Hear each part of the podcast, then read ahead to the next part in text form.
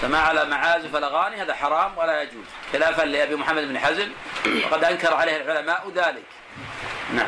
بسم الله الرحمن الرحيم. الحمد لله رب العالمين والصلاة والسلام على نبينا محمد وعلى آله وصحبه أجمعين. قال رحمه الله تعالى: وبمعنى هذا الذي ذكرناه فسر ابن الصلاح كلام الترمذي في معنى الحسن، غير أنه زاد أن لا يكون من رواية مغفل كثير الخطأ، وهذا لا يدل عليه كلام الترمذي، لأنه إنما اعتبر أن لا يكون لراويه متهما فقط، لكن قد يؤخذ مما يذكره الترمذي قبل هذا أن من كان مغفلا كثير الخطأ لا يحتج بحديثه ولا يشتغل بالرواية عنه عند الأكثرين.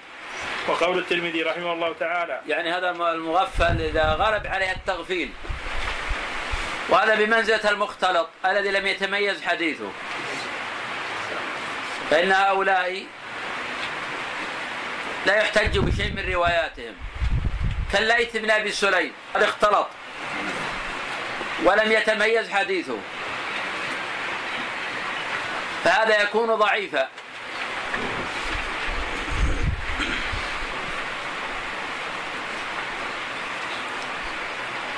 كذلك الراوي إذا كثر غلط وفحش فمثل هذا لا يحتج بشيء من حديثه، وهذا موطن قد يتنازع فيه أهل الحديث، فهذا يرى أنه قد فحش غلطه كشهر بن حوشب، جماعة من العلماء يرون أن الغلط قد فحش وأنه يضطرب في الأحاديث فيضعفونه مطلقا، لكن في آخرون ما يرون هذا، يرون أن غلطه قليل، إذا روى عنه عبد الحميد بن بهرام يمشى حديثه يكون صدوقا، وهذا يكون على حسب اجتهاد العالم في مثل هذه المسائل وتحريرها، والاختلاف في هذه الطبقة كثير، خاصة في من له حفظ وصدق وله أخطاء، ولكن إذا تبين أنه قد فحش غلطه وكثر هذا يترك حديثه على الصحيح، كابن لهيعة مثلا يترك حديثه لأن غلط أكثر من صوابه، ولكن رواية العبادلة عنه أقوى من غيرها لكن ليست بصحيحة. كذلك على الصحيح شهر بن حوشب صاب أنه سيء الحفظ، كذلك شريك بن عبد الله النخعي القاضي الكوفي صواب أنه سيء الحفظ، كذلك زيد العمي سيء الحفظ وضعيف الحديث، كذلك صدقة بن موسى الدقيقي سيء الحفظ ضعيف الحديث. أما من هو أعلى رتبة من هؤلاء كعبد الله بن محمد بن عقيل وشريك بن عبد الله بن أبي نمر وعاصم بن أبي النجود وفليح بن سليمان وأمثال هؤلاء، فهؤلاء تقبل أحاديثهم بشرطين: الشرط الأول ألا يتفردوا بأصل من الأصول، الشرط الثاني ألا يخالف ثقة من الثقات. نعم. وقول الترمذي رحمه الله تعالى: يروى من غير وجه نحو ذلك لم يقل عن النبي صلى الله عليه وسلم، فيحتمل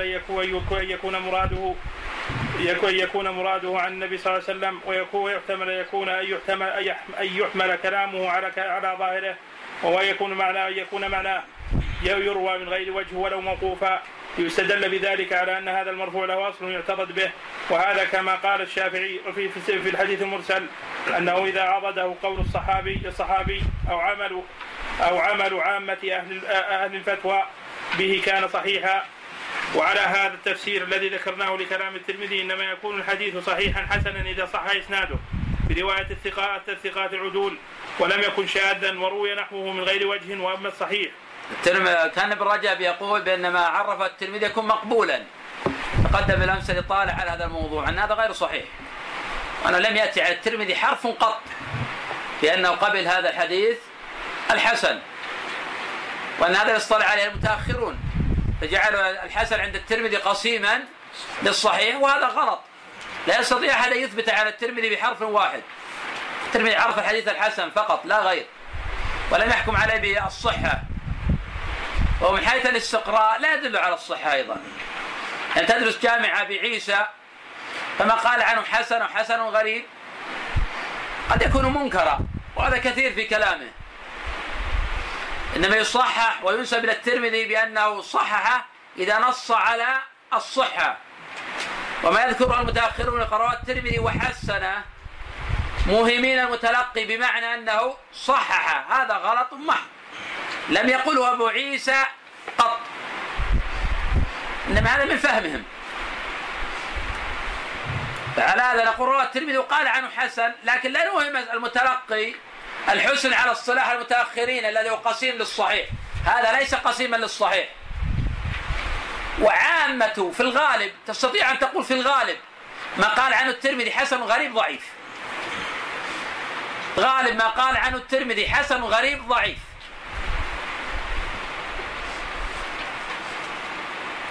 وما قال عنه حسن لفظ مجرد ما ربط بلفظ آخر هو الذي عرفه الترمذي بأنه ما جاء من غير وجه، ولم يكن في إسناد كذاب ولا متهم ولم يكن شاذا، هذا هو الذي عرفه الترمذي. وهذا أيضا ما قال عنه الترمذي بأنه صحيح، وهذا قد يكون قويا وقد يكون ضعيفا أيضا، لكن نستفيد من قول أبي عيسى أنه قد روي من غير وجه، وهذا قد يكون حسنا بالمجموع،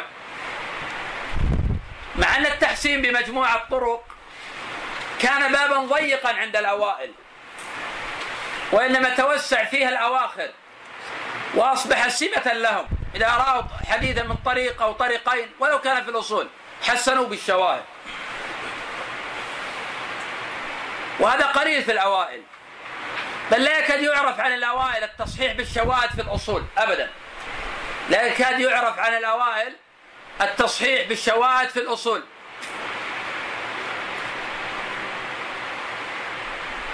وذلك من الشروط التحسين بالشواهد ألا يكون في الأصول، فإن حديث الصدوق وهو صدوق عن الصدوق من البداية إلى النهاية قد لا يقبل في الأصول، فكيف يقبل الضعيف إذا تعددت طرقه؟ وكان بعض الأئمة يرد حديث الثقة إذا تفرد به في الأصول إذا لم يكن معروفا بالإكثار ولم يكن معروفا بالضبط والإتقان. كذلك الشرط الثاني ألا يعارض حديثا صحيحا، وقد كان جماعة من الأئمة يذهبون إلى حديث الصدوق إلى تضعيف حديث الصدوق إذا عارض حديثه حديثا صحيحا، فكيف نأتي لضعيف نحسن بالشواذ ثم نتكلف الجمع بينه وبين الأحاديث الصحاح؟ فذاك البخاري ذهب لتضعيف حديث عمرو بن شعيب عن أبيه عن جده نار صلى تنفق المرأة من مالها إلا بإذن زوجها، وضعف البخاري مع أنه ثقة عن ثقة، لكن يرى البخاري يعارض الأحاديث أن المرأة لما أمرني بالصدقة كانت المرأة تلقي قرطة وشخابها، إذا كانت المرأة تنفق من مال زوجها غير مسرف ولا مبذر حلال فكيف تمنع من الإنفاق من مالها إلا بإذن زوجها؟ ذاك ضعف البخاري هذا الحديث وأخذ بالأحاديث الصحاح مع أن هذا ثقة عن ثقة لم يكن حسنا بالمجموع. فكيف نعمد الآن إلى حديث مثلا لا وضوء لمن لم يذكر اسم الله عليه، أو حديث كفارة المجلس، أو على حديث الواردة في مسجد قباء بأنه يعادل ركعتين، وهي حديث في الأصول، ثم تقوى بالمجموع ونتخذ من ذلك أصلا، هذا في نظر، هذا في نظر. كم ورد عن النبي من حديث أنه جلس في المجالس فلم يذكر عن أنه يقول هذا الذكر، كم يذكر عن النبي صلى الله عليه وسلم في صفة وضوءه ولم يذكر عنه صحابي قط بسالس أنه كان يقول باسم الله، حتى عثمان كان يعلم الناس وضوء النبي ما قال بسم الله، وهذا متفق على صحته. كذلك اللي كان يزور مسجد قباء كل سبت راكبا وماشيا ولا ذكر عنه أنه قال صلاة في مسجد قباء تعدل ركعتين. نعم هذا جاء من حديث أبي أمامة بن سالم بن حنين، جاء من حديث أبي الأبرد عن أسيد بن حضير، جاء من حديث ابن عمر، ولكن هذا سريد قوي غير قوية، تقويته بالمجموع في نظر لأنك تريد أن تثبت أصلا. فلا يمكن نثبت الأصل بمجموع الطرق ولو كثرت. نعم. حسن غريب ضعيف، غريب من حسن. نعم. غريب الحسن. لا، غريب الحسن باب آخر. غريب الحسن الترمذي ما استعمل هذا الأسلوب، حتى نقول غريب الصحيح.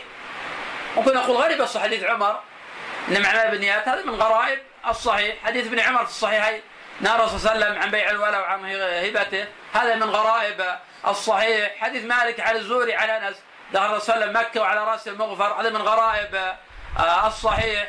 حديث أبي زرعة بن عمرو بن جرير على أبي هريرة أن النبي صلى الله عليه وسلم قال كلمتان خفيفتان على اللسان، هذا من غرائب الصحيح. وهي صحاح هذه وهي غرائب. وأما الصحيح المجرد فلا. ما أعتقد ولا يجوز شيء. نعم. حديث ما أعتقد ولا يجوز. إيه نعم. من في الأصول. لا هذا اللي يعرضها الإجماع، يعني متلقى بالإجماع.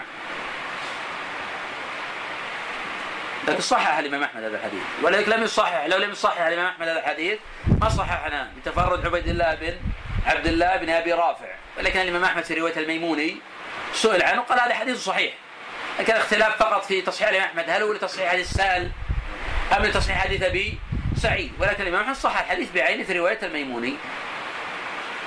وأما الصحيح المجرد فلا يشترط فيه أن يروى نحوه من غير وجه، لكن لا بد أن لا يكون شاذا أيضا شاذا، وهو ما روت الثقات بخلافه على ما يقول الشافعي والترمذي، فيكون حينئذ الصحيح الحسن أقوى من الصحيح المجرد.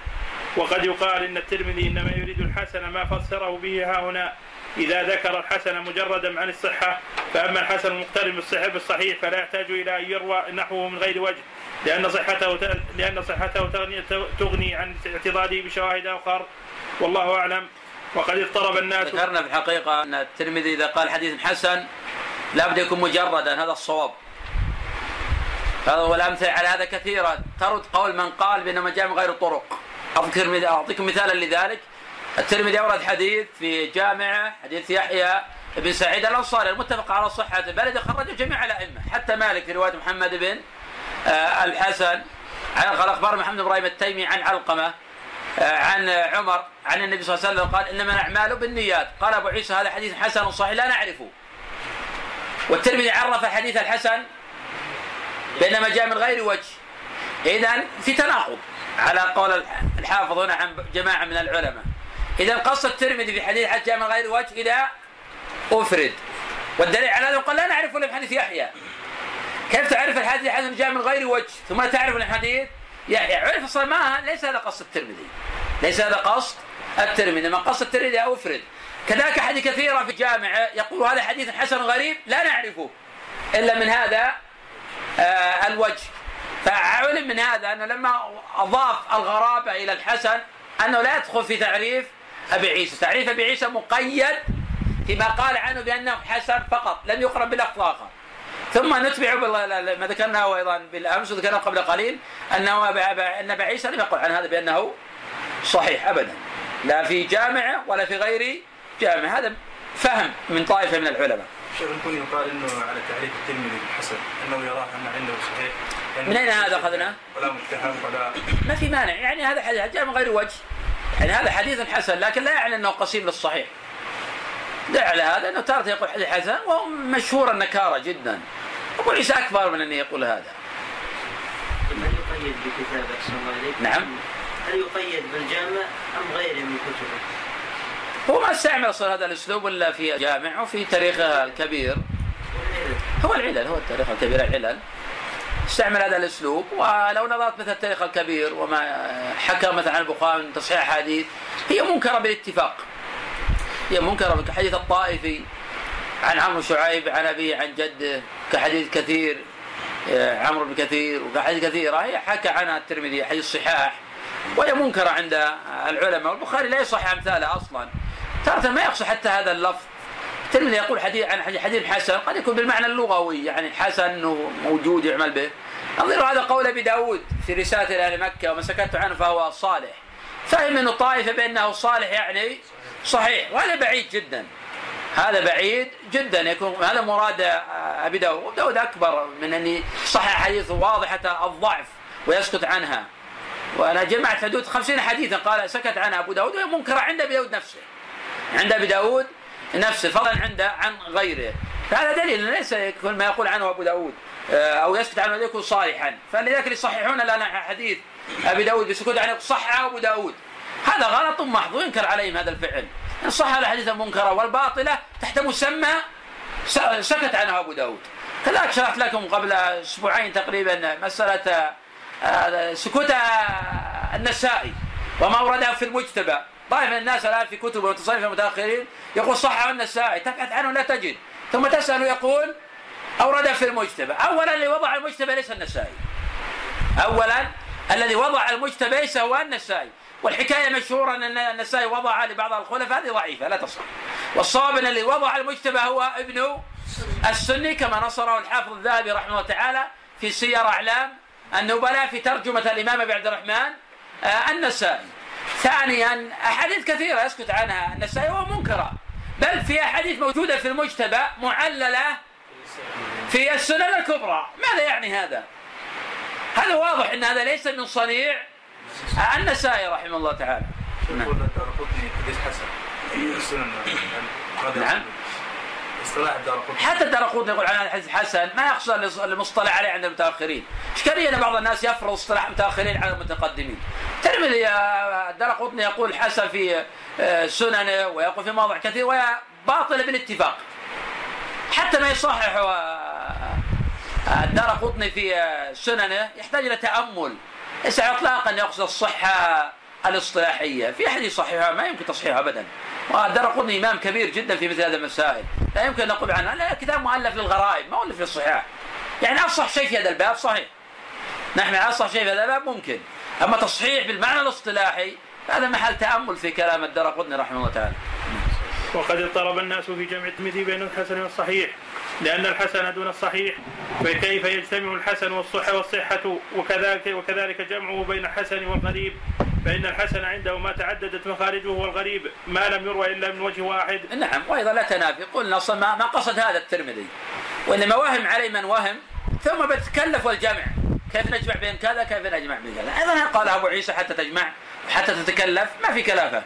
منهج الترمذي واضح جدا لمن تأمله. فعلى هذا لا تنافي بين جمعه بين الحسن والغرابة، لأن هذا لا يدخل في تعريفه ولا في اصطلاحه. نعم. فمنهم من قال إن مراده أن الحديث حسن لثقة رجاله، وارتقى من الحسن إلى درجة الصحة، لأن رواته في نهاية مراتب الثقة، فحديثهم حسن صحيح لجمع بين صفات من يحسن حديثه وصفات من يصحح حديثه، وعلى هذا فكل صحيح حسن ولا عكس، ولهذا لا يكاد يفرد الصحة عن الحسن إلا نادرا. ولهذا لا يكاد يفرد الصحة عن الحسن إلا نادرا. وعلى هذا التفسير فالحسن هو ما تقاصر عن درجة الصحيح لكون رجاله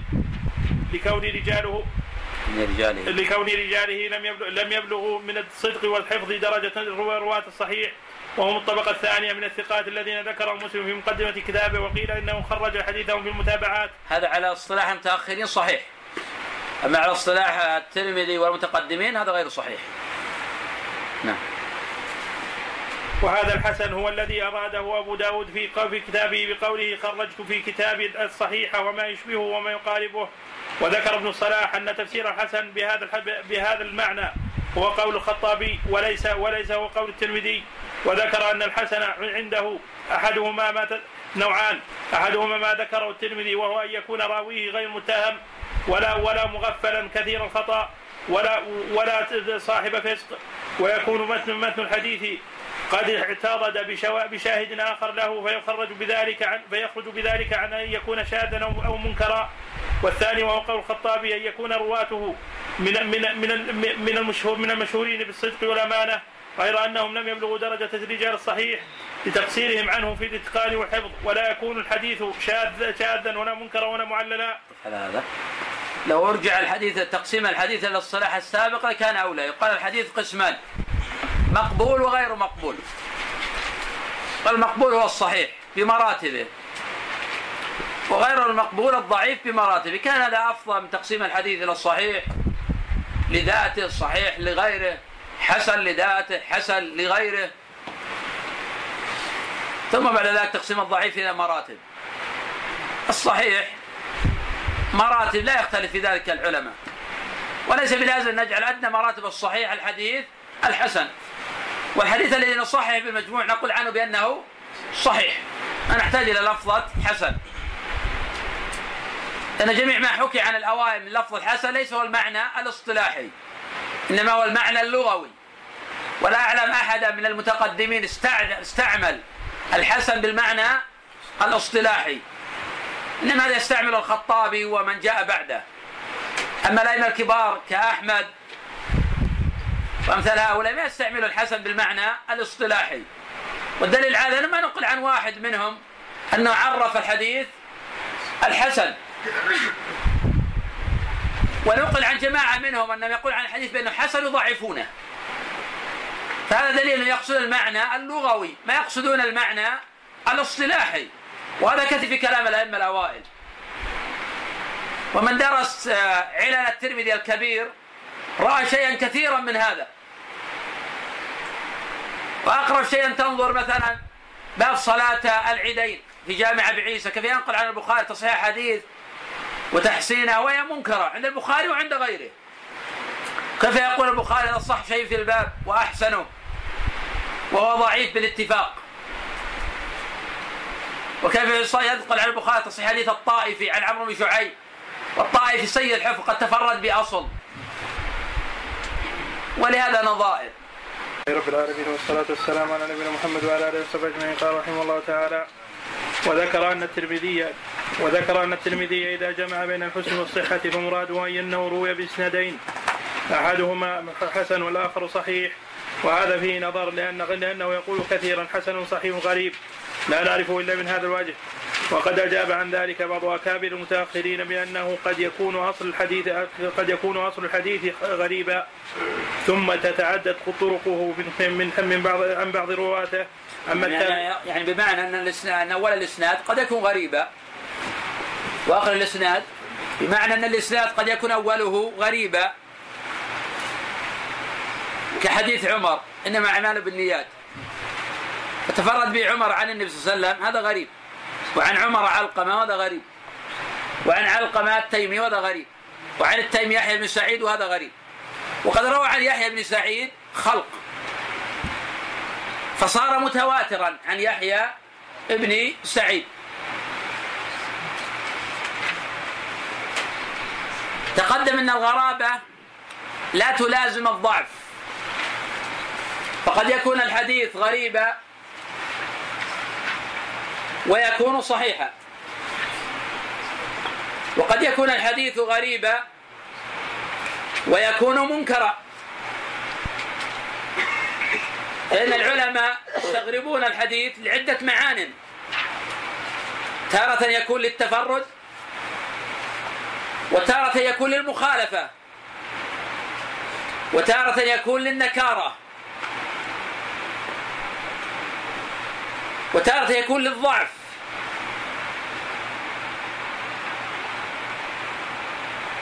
نعم.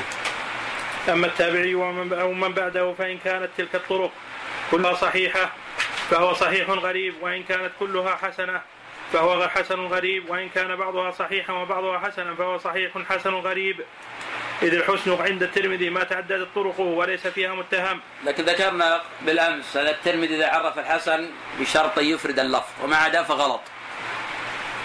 فغلط. إذا أفرده الترمذي فهذا مراده بالحسن فقط، وما عداه فكله غلط. ذكرنا أيضا أن الترمذي رحمه الله تعالى لم يحكم على الحديث الحسن بحكم، إنما عرف الحديث الحسن بأنما جاء من طرق، فهو مجرد تعريف وليس في دلالة واضحة على أنه يقصد التصحيح. نعم. فإذا قال مع ذلك أنه غريب لا يعرف إلا من ذلك الوجه حمل على أحد الشيئين، إما أن تكون طرقه قد تعددت إلى أحد رواته الأصليين فيكون أصله غريبا ثم صار حسنا، وإما أن يكون إسناده غريبا بحيث لا يعرف بذلك الإسناد إلا من هذا الوجه، ومتنه حسنا بحيث روي من وجهين وأكثر. وهذان الوجهان ضعيفان، وهذان الوجهان ذكرهما الحافظ وقال يحتمل كلاهما ضعيفان، ولا دليل عليهما، وهذا خلاف قول الترمذي وخلاف منهجه، ومن درس جامع بعيسى تبين له غلط هذا، وأن أبا عيسى إذا قال عن الحديث بأنه حسن فهذا الذي توفرت فيه الشروط الثلاثة ذكرها، أن يروى من غير وجه، وأن لا يكون في إسناد كذاب ولا متهم، وأن لا يكون شاذا. ويجب محاكمة الترمذي إلى منهجه، إذا خالف منهجا نقول خالف هذا، أما نحن ننشئ منهجا واصطلاحا جديدا ثم نحاكم الترمذي عليه هذا غير صحيح. وإذا قال الترمذي هذا حديث حسن غريب خرج عن حد الحسن الذي حده، والدليل على هذا أنه في جامعه لا أقول في عشرات الأحاديث بل في مئات الأحاديث يقول هذا حديث حسن غريب لا نعرفه إلا من هذا الوجه. كيف لا يعرف إلا من هذا الوجه وعرف الحسن بأنه مروي من غير وجه؟ عرف أنه علم من هذا أنه ما قصد أصلا هذا المعنى، وأنه ما جاء من غير وجه إذا أفرد لفظ الحسن دون ربط بالغرابة أو ربط بالصحة. فمن ذلك حديث عمر الأعمال بالنيات، قال الترمذي وهذا حديث حسن غريب لا نعرفه إلا من حديث يحيى بن سعيد إلى آخره، فهذا حديث قال الترمذي حسن صحيح غريب لا نعرفه. فلو كان على المعنى الذي فسره ابن رجب لكان هذا الحديث قد جاء من طرق، ولم يأتي من طرق إلا من رواية يحيى بن سعيد، والترمذي يقول جاء من غير وجه، وهذا لا يصح أن نقول جاء من غير وجه، جاء من طريق واحد، جاء من طريق واحد ما جاء من غير وجه. نعم. كما يقول وفي الباب عن فلان وفلان فيكون لمعناه شواهد تبين أن متنه حسن وإن كان إدراج إسناده غريبا. وفي بعض هذا نظر وهو بعيد من مراد الترمذي لمن تأمل كلامه، ومن المتأخرين من قال إن الحسن الصحيح وعند الترمذي دون الحسن الصحيح المفرد، فإذا قال صحيح فقد جزم بصحته، وإذا قال حسن صحيح فمراده أنه جمع طرفا من الصحة وطرفا من الحسن، وليس بصحيح محض، بل الحسن مشرب بصحة، كما يقال في المجز إنه حلو حامض باعتبار أن فيه حلاوة وحموضة، وهذا بعيد جدا، فإن الترمذي يجمع بين الحسن والصحة في غالب الأحاديث الصحيحة المتفق على صحتها والتي أسانيدها في أعلى درجة الصحة، كمالك عن نافع عن ابن عمر والزهري عن سالم عن أبيه. ولا يكاد الترمذي يفرد الصحة إلا نادرا، وليس ما أفرد فيه الصحة بأقوى مما جمع فيه الصحة بين الصحة والحسن. ومن المتأخرين أيضا من قال مراد الترمذي في الحسن أن كل من الأوصاف الثلاثة التي ذكرها في الحسن وفي سواء سلامة الإسناد من المتهم وسلامته من الشذوذ وتعدد طرقه ولو كانت واهية موجب لحسن الحديث عنده. نعم صحيح موجب لحسن الحديث عنده، ولكن أين في كلام الترمذي أن إجابة الحسن عنده أن يكون صحيحا مقبولا؟ هذا ليس في كلام الترمذي، هذا من إنشاء الآخرين عنه وفهم الآخرين لكلامه، لكن لم يأتي على الترمذي شيء من هذا. قد تحدثنا عن هذه المسألة أمس بطول، بينا أن غالب ما يقول عن الترمذي حسن غريب يكون ضعيفا ما يكون صحيحا، وإنما لا نحكم على الترمذي بأنه صحح الحديث إلا قال عنه صحيح فقط. وما يصنعه المتأخرون من قولهم رواه الترمذي وحسن هذا من أخطائهم، لأنهم يهمون المتلقي أن الترمذي حسن يعني صححه، وأين أن الترمذي صححه؟ هذا تحمل اصطلاح المتأخرين على اصطلاح الترمذي، وهذا من الأخطاء الكبيرة جدا. كيف تحمل اصطلاحك على اصطلاح الترمذي؟ تنسب إلى الترمذي أنه صحح الحديث والترمذي ما صححه. نعم. وهذا بعيد جدا وكلام الترمذي وإنما يدل على أنه لا يكون حسنا حتى يجتمع فيه الأوصاف الثلاثة. وتسمية الحديث الواهي التي تعددت طرقه حسنا لا أعلمه وقع في كلام الترمذي في شيء من أحاديث كتبه. وأعلم أن الترمذي رحمه الله تعالى خرج في كتابه الحديث الصحيح والحديث الحسن، وهو ما نزل عن درجة الصحيح وكان فيه بعض ضعف. لكن قوله خرج الحديث الحسن إذا كان على اصطلاح متأخرين فهذا صحيح، أما إذا كان الترمذي جعل اصطلاحا في هذا لنفسه وجعل حسنا قسيما للصحيح فهذا غلط، لم يفعله أبو عيسى ولا فعله غيره من المتقدمين، جميع ما حكي عن المتقدمين لفظ الحسن ليس هو اصطلاحيا. السلف ما كانوا يعرفون إلا الحديث الصحيح، كان عندهم من الحديث قسمان مقبول وغير مقبول، المقبول هو الصحيح. بمراتبه واختلافاته. نعم. وهو ما نزل عن درجة الصحيح وكان فيه بعض ضعف والحديث الغريب كما سيأتي، والغرائب التي خرجها فيها بعض المناكير ولا سيما في كتاب الفضائل، ولكنه يبين ذلك غالبا ولا يسكت عليه عنه ولا أعلمه. خرج عن متهم بالكذب متفق على اتهامه حديثا بإسناد منفرد إلا أنه قد يخرج حديثا مرويا من طرق أو مختلفا في إسناده، وفي بعض طرقه متهم. وعلى هذا الوجه خرج حديث محمد بن سعيد المصلوب. نعم، محمد بن سعيد المصلوب متروك الحديث في جامع أبي عيسى، حديث كثيرة متروكة ليست قليلة، من ذلك حديث علي في الطير، بعض الأحاديث المتروكة.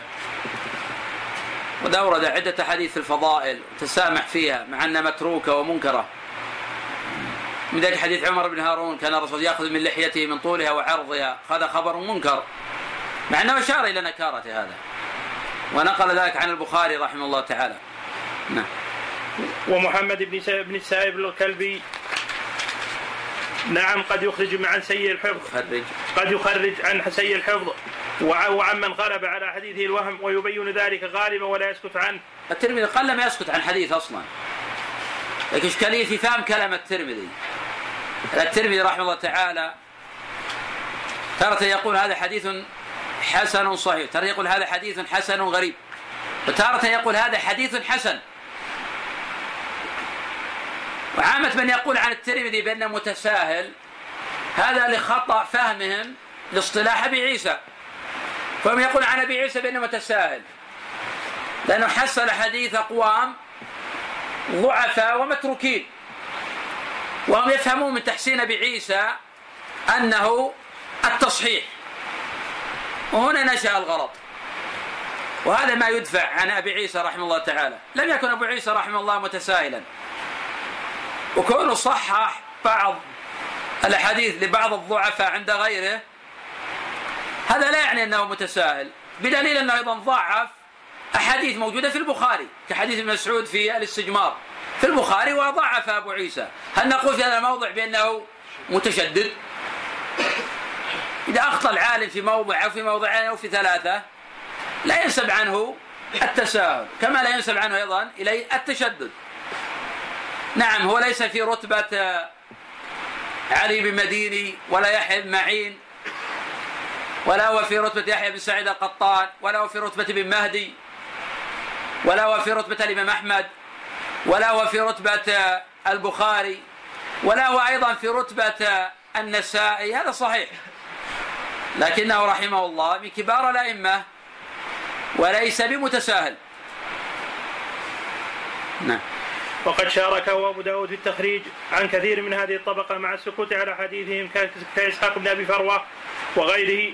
وقد قال أبو داود في رسالته إلى أهل مكة ليس في كتاب السنن الذي صنفته عن رجل متروك الحديث من سيء الحفظ، وإذا كان فيه حديث منكر بينت أنه منكر، وهذا مراده أنه لم يخرج لمتروك الحديث عنده على ما ظهر له أو لمتروك متفق على تركه، فإنه قد خرج لمن قيل إنه متروك ومن قيل إنه متهم بالكذب.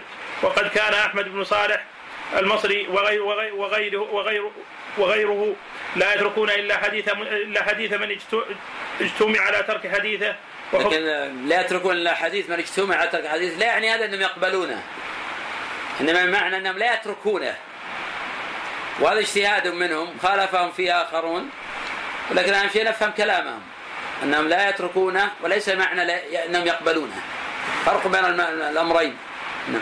وحكي مثله عن النسائي والترمذي رحمه الله تعالى يخرج حديث الثقة الضابط، ومن يهم قليلا ومن يهم كثيرا ومن يغلب عليه الوهم، يخرج حديثه نادرا ويبين ذلك ولا يسكت عنه. وقد خرج حديث كثير بن عبد الله المزني ولم يجمع على ترك حديثه، بل قواه قوم وقدم بعضهم حديثه على مرسل ابن المسيب. لكن كثير بن عبد الله ضعيف الحديث في قول الأكثر، وبسبب هذا الحديث أو تصحيح الترمذي لحديث كثير بن عبد الله عن أبي عن جده تكلم بعض علماء القرون الوسطى كالذهبي في الترمذي ووصفه بالتساهل. وهذا مثال آخر تصحيح لحديث عاصم بن عبيد الله، ولكن هذا لا يعني أنه متساهل مطلقا. وتقسيم المحدثين إلى 3 أقسام: متشددون ومتوسطون ومتساهلون، هذا في نظر. هذا من تقسيم بعض علماء قرون الوسطى، وهذا في نظر.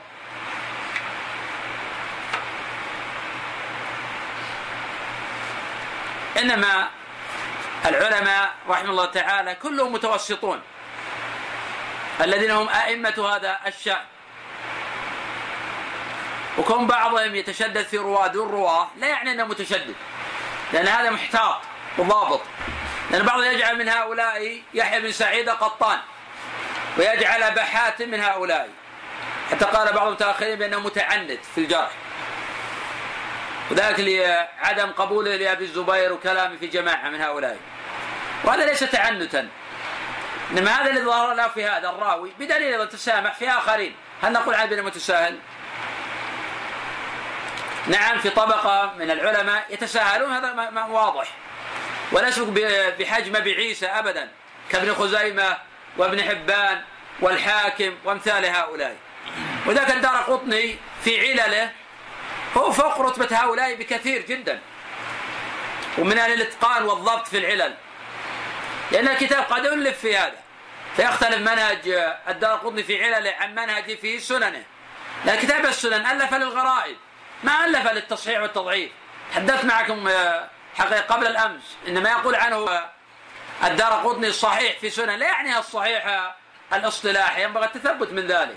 وما يقول عنه حسن لا يعني الحسن الاصطلاحي، لأن كتاب مؤلف في الغرائب، فقد يكون هذا المقصود، وقد يكون المقصود أصح شيء في هذا الباب وأنه صح الغرائب، ليس أصح أو حديث صحيح بمعنى الحديث، بالدليل أنه يقول حديث صحيح ومنكر، هو نفسه يضعف في مواضع أخرى. فهذا يدلنا على قرينة واضحة أنه ما يقصد هذا، لأن الكتاب مؤلف في الغرائب.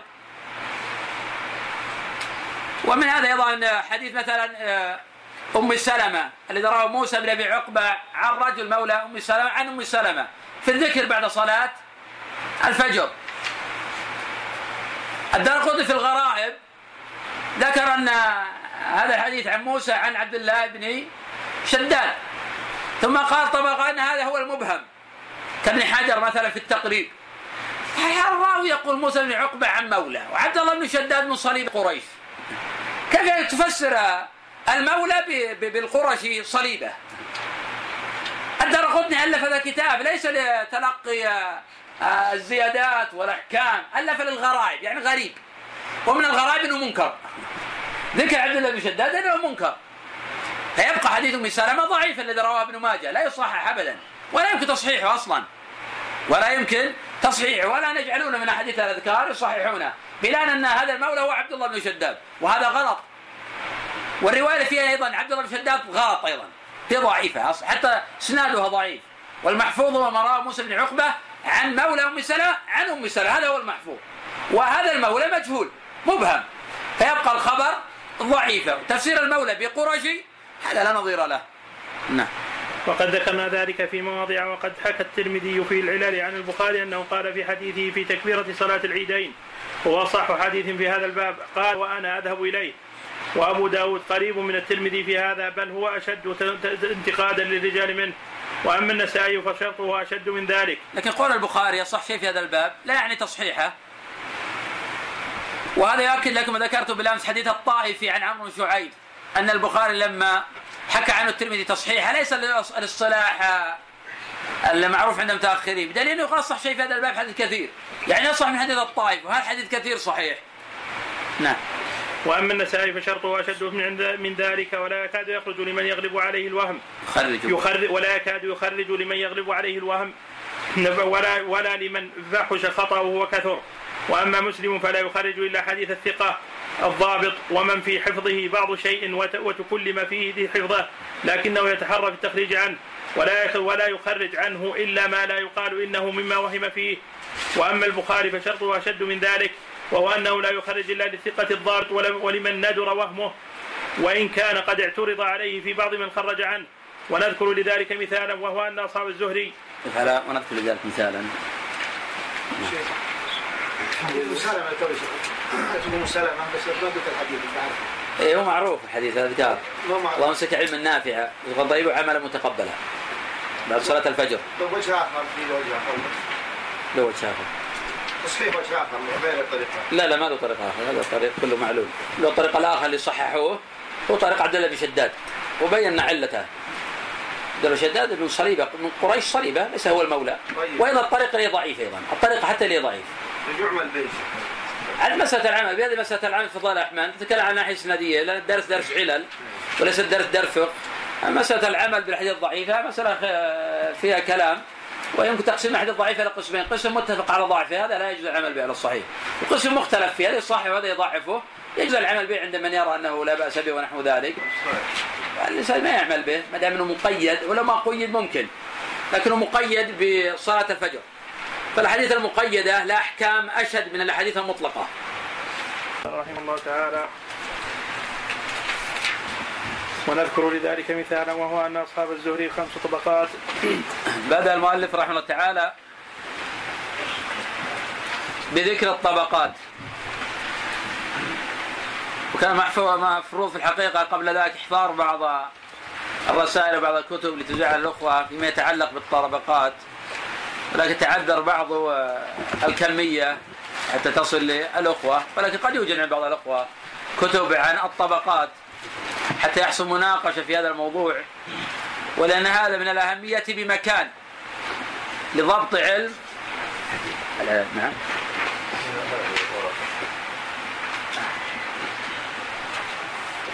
هذه ما نشوفها. لا.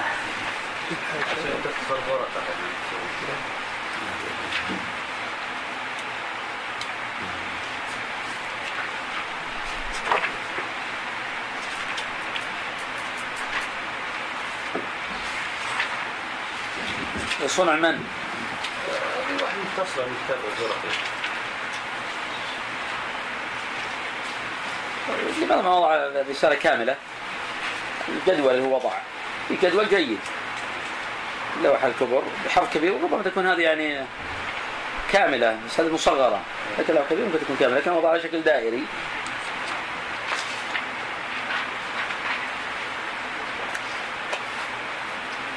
لكن ذكر جميع الطبقات مثلا النهاية. ما أظن ذكر مشهور الصحيحين مشهور. اقرأ لنا مثلا أنس الراوي عن أنس الزهري، اقرأ شوف. أنس بن مالك أصحاب أنس، اقرأ أصحاب أنس مثلا. ثابت صحيح. بن عبد الله بن أبي طلحة. إسحاق. إسحاق بن عبد الله بن أبي طلحة. نعم. وسليمان التيمي. سليمان التيمي. أبو قلابة. أبو قلابة عبد الله بن زيد الجرمي. والزهري. الزهري، اقرأ أصحاب الزهري. معمر ويونس. فقال ذكر 2 تحت أنس. تحت. نعم. المكثرين. ويقول المكثرين. نعم نعم أدري المكثرين.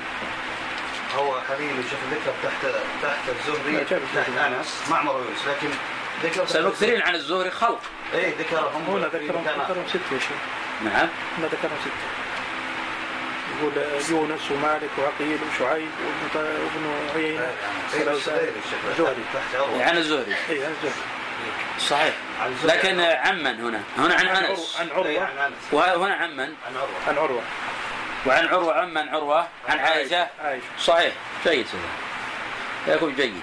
بالتالي احنا سنستعمل طريقة الطبقات، الطبقة المجملة بغض النظر عمن، واضح؟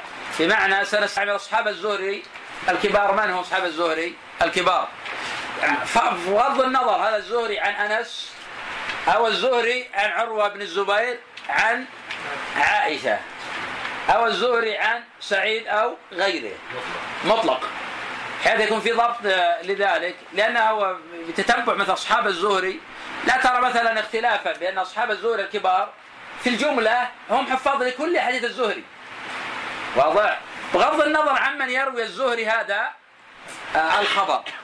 فبالتالي نبدأ الآن بأصحاب الزهري، لكن قبل ذلك متى ولد الزهري؟ لابد سنستعمل إن شاء الله في الطبقات المواليد والوفيات. وبالتالي يرجع الإنسان إلى كتب التراجم. قلنا لابد قبل ذلك من إحضار كل إنسان عنده في مكتبة تهذيب الكمال تهذيب التهذيب، تقريب التهذيب، سير أعلام النبلاء، تعجيل المنفعة. ولكن هذا كتاب خاص في الرجال الذين لم يذكروا في الكتب الستة، وإنما ذكرهم الإمام أحمد رحمه الله تعالى في مسنده، وهذا كتاب جيد ونافع ومهم لا يستغني عنه طالب العلم.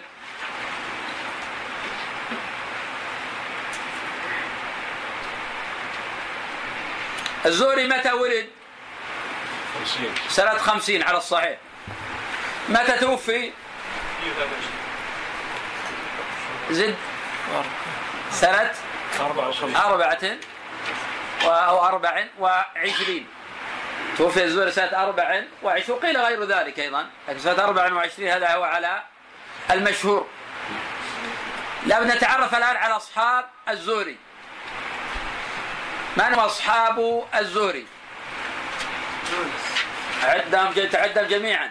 يونس وعقيل. طيب بدأت بيونس، يعني هذا يعني أنه أوثقهم يعني هو من أوثقهم يونس، هو أكثر من سبع مع السبع، لكن في من أوثق منه في الزهري؟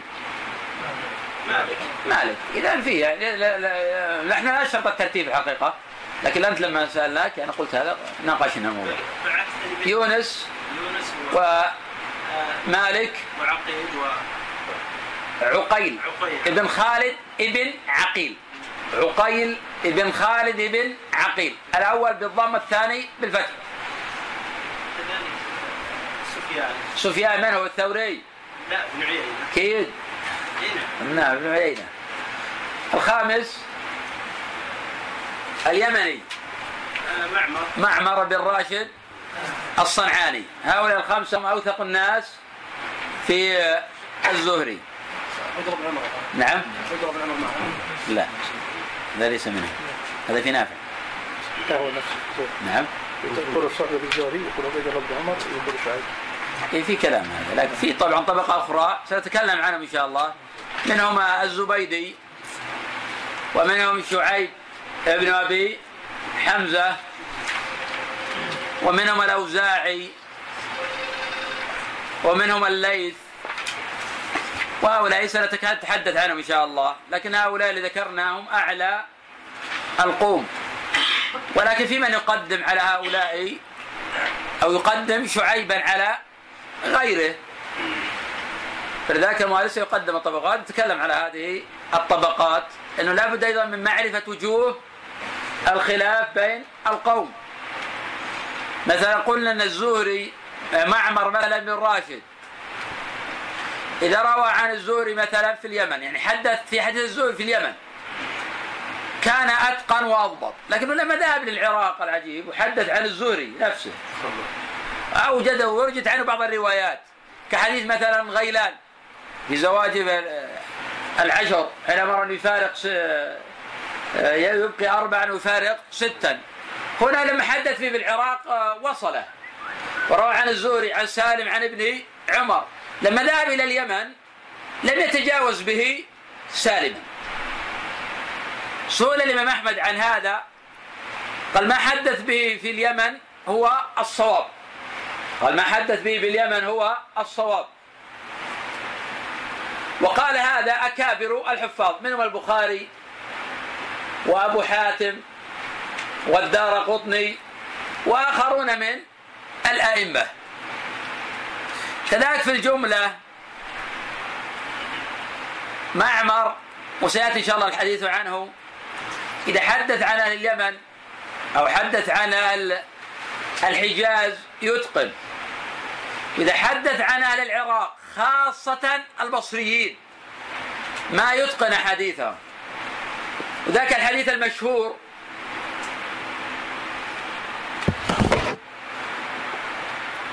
أفطر عندكم الصائمون وأكل طعامكم الأبرار وصلت عليكم الملائكة، هذا من طريق معمر عن ثابت. والذين يقرؤون ويحكمون على ظاهر الأسانيد يصححون هذا الخبر، ولذلك يكاد يتواطأ المتأخرون على تصحيح هذا الخبر، يعني ينظرون إلى ظاهر الإسناد، وظاهر الإسناد الصحة، ولكن قد عل هذا الخبر أكابر الأئمة، وأنه من رواية معمر عن البصريين، وقد غلط في ذلك كما قاله علي بن المديني وغيره من الحفاظ.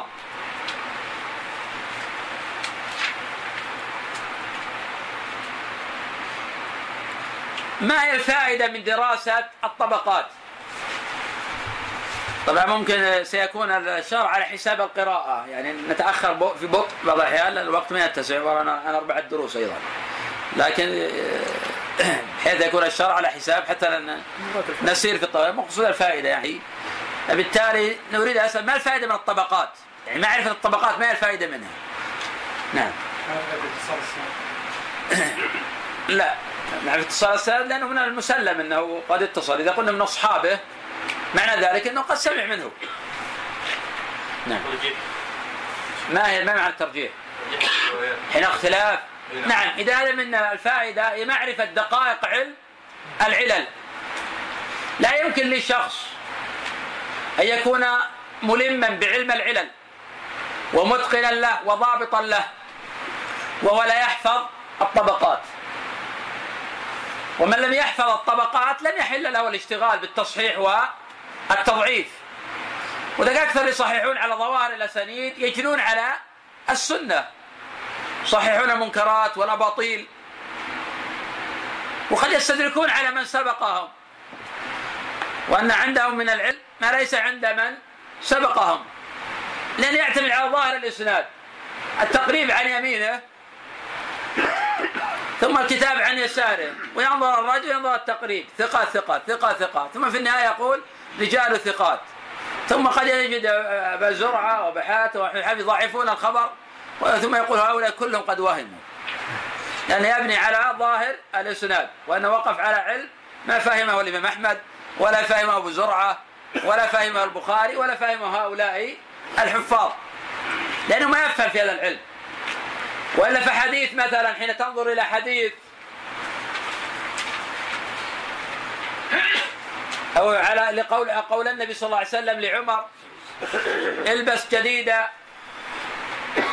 وعيش حميدة ومت شهيدة، ظاهر إسناده الصحة وأنه على شرط الجماعة، هكذا اللي ينظر إلى ظاهر الإسناد.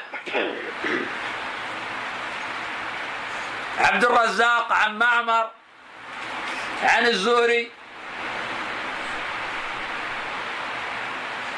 عن سالم عن ابن عمر، هذا ظاهر اسناده الصحة، ويكاد يتفق الحفاظ الأوائل على ضعفه.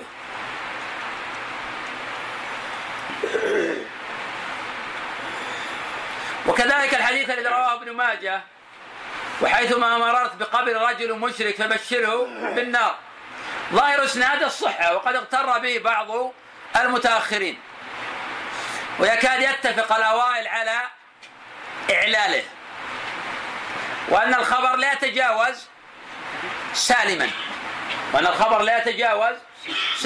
وهو من رواية سالم عن ابن عمر، والخبر معلول كما نص ذكر ذلك الإمام أبو حاتم في العلل. إذن الفائدة من الطبقات هي معرفة العلل. طيب من الفوائد الأخرى هذا جيد، لكن الفائدة في علم التصحيح والتضعيف كيف نستفيد أن نوظف هذه الجهود في حفظ الطبقات للتصحيح والتضعيف؟ معرفة أخص الناس بالراوي. طيب ما الفائدة إذا عرفنا أخص الناس بالراوي؟ يرجح على خير. إذا هذا هو اللي يريده. نعم. يعني عند الاختلاف نرجح أعرف الناس هذا بهذا. سنتناول إن شاء الله ذلك ببعض الأمثلة فيما سيأتي إن شاء الله. يعني له أصحاب وقد يختلفون في الحديث، هذا يرفع وهذا يوقف وهذا يرسل، فقد يختلفون، فحين نعرف أوثق الناس في أصحاب من أصحاب الزهري، أو أوثق الناس في نافع، أو أوثق الناس في حتى في نفس ابن عمر، أوثق الناس في أبي هريرة، فمكثرين من الصحابة أو من أصحاب الصحابة أو من أصحاب أصحابه. نعرف كيف نتعامل مع الزوائد ومع الروايات. فإذا قد نقول أصحاب الزهري ما ذكروا هذا، أصحاب قتادة لم يذكروا هذا. ولذلك مثلا عند الترمذي والصححة حديث همام عن قتادة بإسناده أن النبي صلى الله عليه وسلم قال: من كان له زوجتان جاء يوم القيامة وشقه مائل. الترمذي صححه قال: وهمام ثقة. ونحن لا نشك أن هماما ثقة، وخاصة أيضا في قتادة. لكن روى هذا الحديث هشام الدستوائي وسعيد بن أبي عروبة عن قتادة قال: كان يقال، ولم يذكر إسنادا، قال كان يقال. كيف نرجح؟ أي الروايتين أرجح؟ رواية هشام والدستوائي، هشام الدستوائي وسعيد بن أبي عروبة عن قتادة، أو رواية همام على ما قال الترمذي ورجح وصحح الحديث وقال همام ثقة. من نرجح؟ نعم، هشام. لماذا رجحنا هشام وسعيد؟ والترمذي صحح رواية همام عن قتادة، وهمام عن قتادة قلنا ثقة. نعم، ومن أثبت الناس في قتادة حتى نعرف أن هذا هو أرجح من هذا. أصحاب قتادة من هم أصلا؟ أصحاب قتادة هشام الدستوائي، سعيد بن أبي عروبة، ثالث الذي هو في منزلة هؤلاء الاثنين شعبة. همام هل هو بمنزلة هؤلاء أو دونهم رتبة وإن كان من الثقات في قتادة، ودونهم رتبة وإن كان من الثقات في قتادة. إذا عندنا اختلاف الآن، هذا يقول بإسناد عن النبي صلى الله عليه وسلم، وهذا يقول قتادة كان يقال ولم يذكره مسندا أصلا. إذا لابد أن نرجح. إذا كنا بنبني على ظاهر الإسناد وبدون معرفة الطبقات سنحكم ونقول بوصل الإسناد وأنه صحيح. وإذا كنا قلنا نستفيد من الطبقات أن أصحاب قتادة الكبار كهشام الدستوائي وسعيد بن عروبة يرويان عن قتادة قال كان يقال، ماذا سنقول؟ هذا خبر معلول؟ نعم، سنقول عن هذا الخبر بأنه معلول. النبي عظمه ليس أكثر في قتادة من هشام إلا ما يظهر الآن. وافق هشام، وافق هشام سعيد بن أبي عروبة عن قتادة قال كان يقال. الذي وصل هو همام بن يحيى البصري عن قتادة، ففي اتفاق بين سعيد وهشام. ما يضر الآن، لسنا الآن في مقام الترجيح لأنه ما اختلفوا. لكن سيأتي إن شاء الله أمثلة في اختلاف شعبة وسعيد بن عروبة وهشام الدستوائي، فعلى هذا من نرجح. سيأتي إن شاء الله في بابه، لكن إشارات فقط إلى الآن قول المؤلف عن أصحاب الزهري. نعم، حكم الحديث شيء معلول. لا يدخل من فوائد الطبقات إنزال حكم الحديث. إيه نعم، نرجح ترجيح بين الروايات. نعم. الطبقة الأولى جماعة الحفظ والإتقان وطول الصحبة عند الزهري والعلم بحديثه والضبط له كمالك وابن عيينة وعبيد الله بن عمر ومعمر ويونس وعقيل وشعيب وغيرهم وهؤلاء متفق على تخريج حديثهم عن الزهري. الطبقة الثانية على هذا مثلا تقريبا. طبعا سنناقش، كل انسان يصير مستعدا للنقاش حتى يسير في ضبط الطبقات، لان اذا ما ضبط الطبقات لا يمكن يفهم اصلا في علم الحديث وعلم الرجال. هذا ثقة ثم ظاهر الاسناد عندي ثقة. لا يلزم، انا قلت لكم اكثر مرة، يعني لسنا نقول حين نقول الطبقة او الثقات عن الزهري ان غيرهم ضعيف عن الزهري، لكن هذه الطبقة هي المكثرة، هي المتخصصة. هذا أنا فاهم سأتي سؤال. فبالتالي نحن نفهم من الطبقات الآن الإكثار والضبط والحفظ والإتقان، يعني لا نفهم من ذلك أن غير هؤلاء ضعيف. نحن نعلم الأوزاعي ومنزلته في العلم وحفظه وجله، في الجملة هو قد يكون أوثق من عقيل وأوثق من معمر عند الطائفة، لكن في الزهري ليس بأوثق من هؤلاء. الزهر ليس بأوثق من هؤلاء. فما هي الكتب اللي يبحث معها في يعني عندما هذا الكتاب سيكون جيد هذاكم جيد. فأنت تدرس كل راوي وترجع تهذيب الكمال. نعم. ترجع إلى كتب الطبقات، ترجع إلى كتب الرجال. مثل تهذيب الكمال مهم، تهذيب التهذيب مهم. العلل هنا تدرس دراسة جيدة، كتب الطبقات والورقة الموجودة بين يديك هذه جيدة ونافعة، ترجع للأصل، ممكن ترجع أيضا لأصل هذا. كل هذه كتب الطبقات مهمة. فبالتالي أنت أيضا حين ترجع كتب الطبقات ينقلون لك قول الأئمة كقول أحمد مثلا، أو قول البخاري، أو قول ابن مهدي، أو قول يحيى بن سعيد القطان، وأنت تمشي تحفظ، تحاول تحفظ أيضا مراتب هؤلاء. طبعا هؤلاء لهم أصحاب أيضا، من هو المقدم فيهم هؤلاء سنصل إليهم، لكن نحن سنتناول طبقات المكثرين لا طبقات المقلين، لأن هؤلاء المكثرين هم تدور عليهم الأحاديث. قلنا فيما مضى أن علي بن مدين يقول حديث أهل الإسلام تدور على 6. علي بن مدين يقول أحاديث أهل الإسلام تدور على 6. من هؤلاء ال6؟ يحيى بن أبي كثير، الأعمش، سليمان بن مهران الأعمش، الزهري، محمد بن مسلم بن شهاب الزهري، عبد الله بن دينار، أو عمرو بن دينار. طلع أيهما؟ أنا أسأل. عمرو بن دينار. نعم هو المكي. نعم. لا سفيان ليس منهم. كم عددنا احنا؟ 4. كم باقي؟ 1. باقي 2. 6 قلنا. حديث قتادة بن دعامة السدوسي والبصري. باقي 1 كوفي. لا هو شيء ليس معنا. أبو إسحاق السبيعي. ما اسمه أبي إسحاق السبيعي؟ عبد الله بن عمرو أكيد، أو عمرو بن عبد الله. لا هذا أبو معاوية، محمد بن خزم الضرير.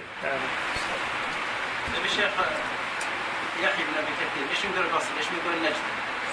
يحيى بن كثير ما قلنا البصري. علي مديني قال اليمني. سماع البصري.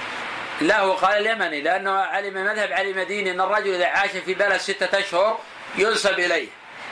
وعندنا مثلا تنظر في نظر التقريب قال الطائي، لأنه مولى الطائيين هو، ليس منهم صليبة، وهو عاش في العراق كثيرا، فلذلك لا مانع أن تقول ننسب لهذا.